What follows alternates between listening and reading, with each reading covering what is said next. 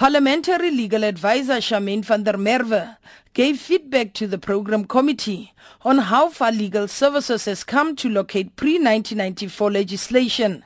This was in response to the request of EFF Chief Whip Floyd Shivambu during one of the program committee meetings last month.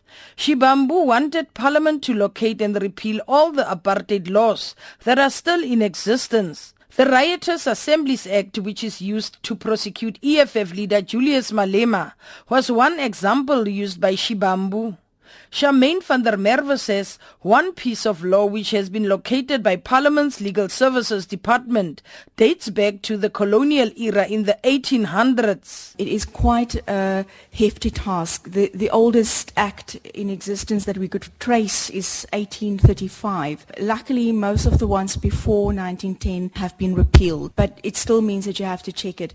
Um, to check it against the actual government gazette is going to take a couple of years. So we are taking a bit of a shortcut and checking against electronic databases. So we have a list based on one electronic database and to make sure that it is uh, more accurate than what we trust these electronic databases, we are now checking it against another one. Once we are done with, with that double checking, then we can present it as, so it is just to, to indicate that there is um, progress on it. We are working on it. It is quite a mammoth task. Questions of clarity about the validity and constitutionality of some of the laws were sought by some members of the program committee.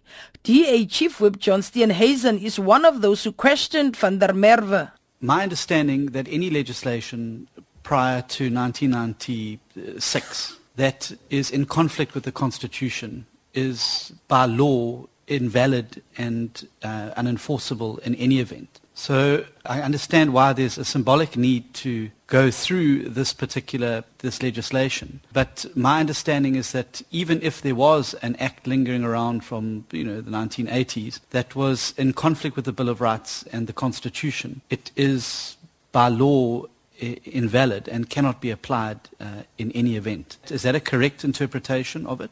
Thank you, Chairperson. That is in fact correct. The, the problem, however, is that, is that the Act remains on the statute book. So if it is something that is glaring, that I think no one will have a problem with understanding that it will not be applied. But I suppose it could still be offensive to certain people to see something still on the statute book. The, the problem, I think, much bigger is where an act has a, a provision that some people feel is unconstitutional and others feel that it isn't. Because in the in the end the the ultimate decision about constitutionality lies with the constitutional court. IFP chief whip Narend Singh wants the advisors to provide more information about what were the intentions of the pre-1994 laws which have been located by the parliamentary legal services. Can we also instead of just getting a list like what we see there I'm just using that as an example get a brief uh, summary or synopsis of the objects of that piece of legislation so we can uh, take a more informed decision as we move forward on whether it needs to be repealed or not. So a little more information than just a list. An object of a bill or legislation which Narend Singh is referring to relates to the intention or objectives of legislation which is outlined when a law is proposed or changed. An example of the object of the Riotous Assemblies Act was to prohibit the engendering of feelings of hostility between the Europeans and non-Europeans. Secretary to Parliament Gengezi Mgidlana told the program committee that more work needs to be done to provide provide a conclusive list of apartheid laws that are still in existence. I think picking up on the cue that you gave, that uh, perhaps the process be allowed to conclude so that we can then present a very clear uh, report to the committee.